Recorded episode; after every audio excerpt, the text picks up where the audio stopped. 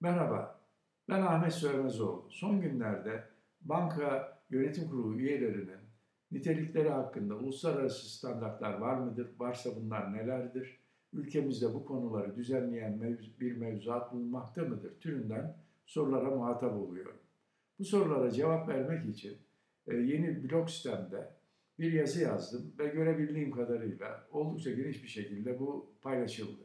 Şimdi burada bunları özetlemeye çalışacağım. Banka sahiplerini ve banka üst yöneticilerini yani yönetim kurulu üyeleri, genel müdür, genel müdür yardımcıları ve bankanın yönetiminde diğer etkin olan pozisyonları işgal eden kişilerin nitelikleri hakkında detaylı uluslararası standartlar vardır.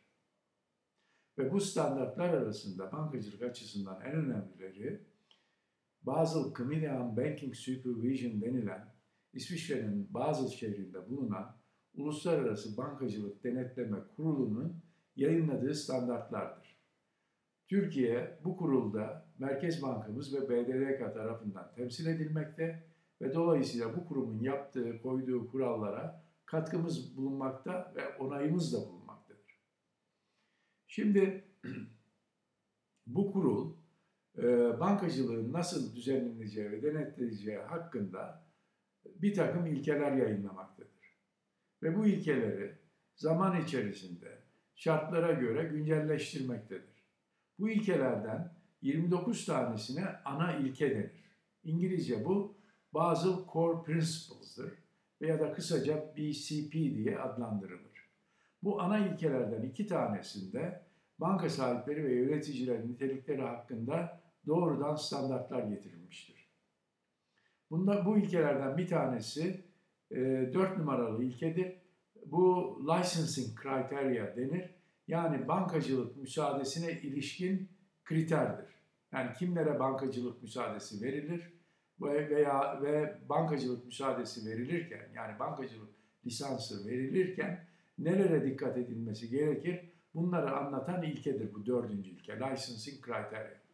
Bu kriterle gerek banka sahiplerinin ve gerekse banka yöneticilerinin fit and proper olmaları istenir. Bu teknik bir tabir. E, kurumsal yönetim bağlamında çok kullanılan bir tabir. Türkçe'ye uygun ve düzgün olarak tercüme edebiliriz. Bunun ne manaya geldiğini birazdan daha detaylı anlatacağım. Yani e, banka işine başlamadan önce banka sahiplerinin ve yöneticilerinin uygun ve düzgün kişilerden müteşekkil olması gerekir. Bunun e, lisansı verecek kurumun bunun değerlendirmesini yapması ve ancak bu şart yerine getirildiyse bankacılık müsaadesi e, vermesi e, tavsiye edilir.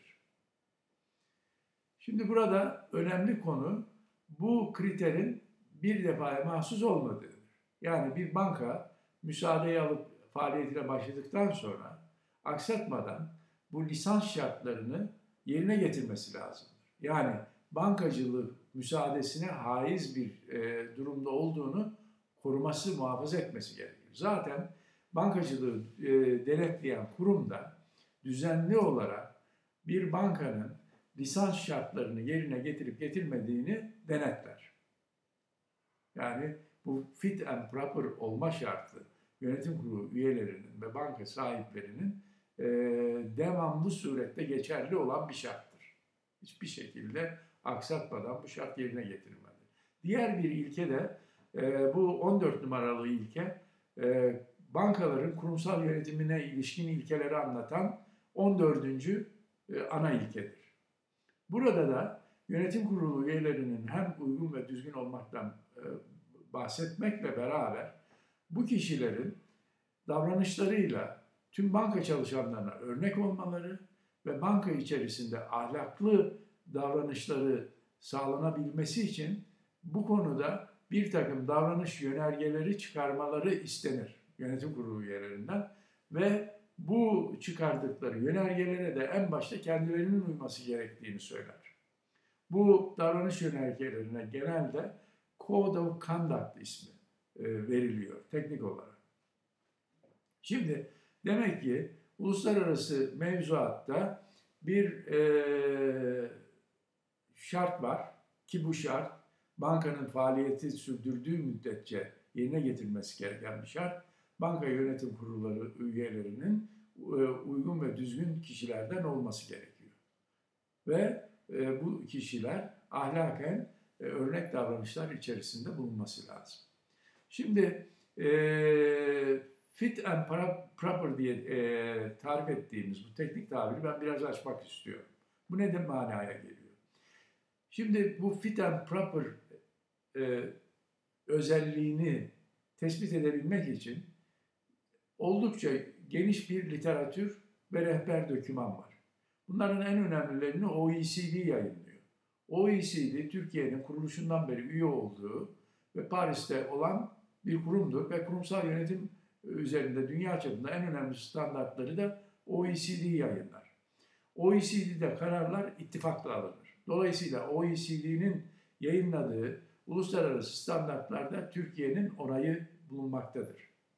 Şimdi bu e, rehber dokümanlarda fit and proper dediğimiz uygun ve e, düzgün olma şartı genelde benim dört başlık altında toplayacağım boyutlarda incelenir. Bir tanesi mesleki ehliyet e, hadisesi ki buna İngilizce competence and capabilities diyorlar. Yani mesleki e, ehliyet ve kapasite. Yani bir kişi mesleki ehliyeti haiz olacak o ehliyeti icra edecek kapasitede olduğunu göreceğiz. Bu bir mesleki ehliyetle alakalı boyut. İkinci boyut ben buna ahlaki ehliyet diye e, tercüme ediyorum. Ama bu ahlaki ehliyet içerisinde bahsedilen e, bir takım hususlar var. Nedir bunlar? Dürüstlük, namuslu ve şerefli olma, hakkaniyetli hareket etme ve e, ahlaken doğru davranışlar içerisinde bulunma. Bunlara İngilizce honesty, integrity, fairness ve ethical behavior deniyor. Dürüst olacaksınız, namuslu şerefli olacaksınız, hakkaniyetli olacaksınız zira yöneticisiniz ve ethical behavior, e, ahlaken davran e, düzgün davranışlar içerisinde olacaksınız. Bu da sizin ahlaki boyuttaki hususiyetleriniz. Bir üçüncü e, kriter de bu fit and proper e, değerlendirmesinde financial soundness denilen maddeten düşkün olmama. Yani maddi bir zafiyet içinde olan bir kişinin bir banka yönetiminde veya banka sahipliğinde olmaması lazım. Bu da makul bir kriterdir. Bunun da nasıl tespit edileceğine ait e, oldukça yoğun dokümanlar ve rehber e, dokümanlar vardır. Şimdi ve son olarak da bu banka yönetimine gelecek kişinin e, fit and proper yani uygun ve düzgün olma şartında aranan bir başka hususiyette kişinin ve bankanın bir conflict of interest denilen menfaat çatışması içerisinde olmaması gerekir. Nedir bu menfaat çatışması? Mesela bir alacak verecek içinde olmaması lazımdır o kişinin bankayla bir davada taraf olmamaları lazımdır. Yani kişi bankadaki koltuğunda otururken, yönetim koltuğunda otururken vereceği kararlarda kendi lehine ve aleyhine e, durumlarla karşılaşmaması gerekir. Buna işte biz menfaat çatışması ya da conflict of interest diyoruz. Gene bu e, dördüncü kriteryada conflict of interest'e menfaat çatışmasına ilaveten önemli bir başka kriter var. Buna İngilizce independence of mind diyorlar. Yani zihnen bağımsız olma. Şair Tevfik Fikret'ten alırsak fikren hür olmak gerekir ki bu çok önemli bir vasıftır. Olmazsa olmaz bir şarttır. Banka yöneticileri ve kurumsal yönetimde e, yer işgal eden bütün üst yöneticiler için. Bu arada şunu söyleyeyim, bu fit and proper testleri evrensel testlerdir sadece bankalar için değil, tüm kurumlar için de geçerli şartlardır. Şimdi biz bu uluslararası mevzuatı e, bu şekilde izah ettikten sonra genel mevzuatımıza dönelim. Yerel mevzuatımızda iki tane önemli e, mevzuat var. Bir tanesi bankacılık kanunu. Bu 2006 senesinde çıkarılmış 5411 sayılı kanun. Pardon 2005 senesinde çıkarılmış 5411 sayılı kanun. Bu kanun e, gerek banka sahiplerinin ve gerek banka e, yönetim kurulu üyelerinin e, hangi niteliklere haiz olacağını asgari şartlarını belirtiyor. Özellikle 8. maddesinin A, B, C ve D bendinde kimlerin banka yönetim kurulu üyesi olamayacağı sarahaten belirtilmiştir. İşte bunlar arasında muhtelif suçlar sayılmıştır. Terör, bölücülük, kara para aklama, e, hileli iflas falan gibi e, herkesin makul e, bulacağı ve hatta böyle bir kanunda bulunması e, bekleyeceği e, konular. Şimdi ben bu konu e, kanunun 8. maddesinin D bendinden bir kısım bir bölümü size okumak istiyorum. Bu diyor ki D bendinde başka şeyler de sayıyor ama bu e, bahsettiğim kısım 5237 sayılı Türk Ceza Kanunu ve diğer veya diğer kanunlar uyarınca basit veya nitelikli zimmet, zimmet, irtikap, rüşvet, hırsızlık, dolandırıcılık, sahtecilik, inancı kötüye kullanma, dolaylı iflas falan gibi devam ediyor. Yani bu fiillere karıştığı sabit bulunan kişilerin banka yönetim kurulu üyesi olamayacağı kanunen açıkça belirtilmiş. Yani bunun yoruma e, burada yoruma yer yok. Yani bu e, kanunu e, tatbikle memur edilmiş e, kurum olan BDDK'ya bu konuda bir takdir hakkı, bir reysel takdir hakkı tanınmamış. Bu açık bir madde. Bu kuru, fiillere karışmışsınız, siz banka yönetim kurulu üyesi olamazsınız diyor. Bu bizim kanun. Kanun, e, burada kanunda da bu iş bitmiyor. E, bu kanun 22. ve 93. maddeleriyle e, BDDK'ya bu kanunun uygulanması için yönetmelikler çıkarma yetkisi veriyor. Yani bankadaki as, e, e, kanundaki asgari şartlara ilaveten bank e, BDDK'ya ilave şartlar, yorumlamalar, kendi davranış biçimini nasıl yapacağına bütün bankalara anlatıcı dokümanlar çıkarmasını istiyor. Biz bunlara yönetmelikler, genelgeler, tahminler gibi isimler veriyoruz kendi hukuk mevzuatımızda. Şimdi e, BDDK'da bu yetkiye istinaden 2006 senesinde bir bankaların kurumsal yönetimine ilişkin bir yönetmelik yayınlıyor. Hatta 1 Kasım 2006 tarihli resmi gazetede bu yayınlanmış. Burada da kanunda belirtilen şartlar saklı kalmak üzere yönetim kurulu üyelerinden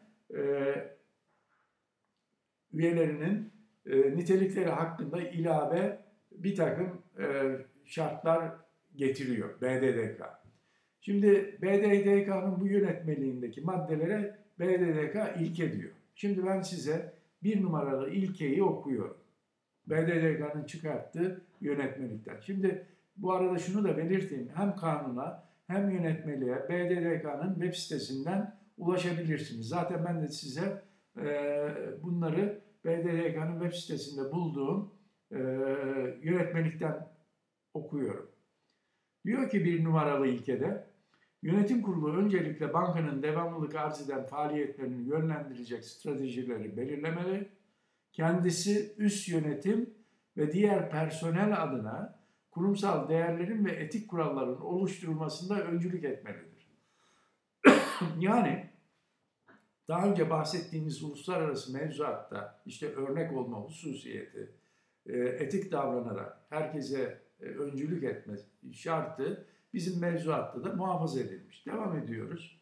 Oluşturulacak kurumsal değerler ve etik kurallar problemlerin zamanında ve gereğince değerlendirilmesinin önemini yansıtmalı ve hem banka içi hem de banka dışı işlemlerde rüşvet, yolsuzluk gibi yasa dışı ve etik olmayan davranışların önüne geçilmesine yönelik olmalıdır. İşte burada bu e, yönetim kurulu üyelerinin ahlaken düzgün olmaları ve örnek teşkil etmelerinden müteallik hususlar. Bu e, bir numaralı ilke. Yani yönetmeliğin bir numaralı ilkesi bu.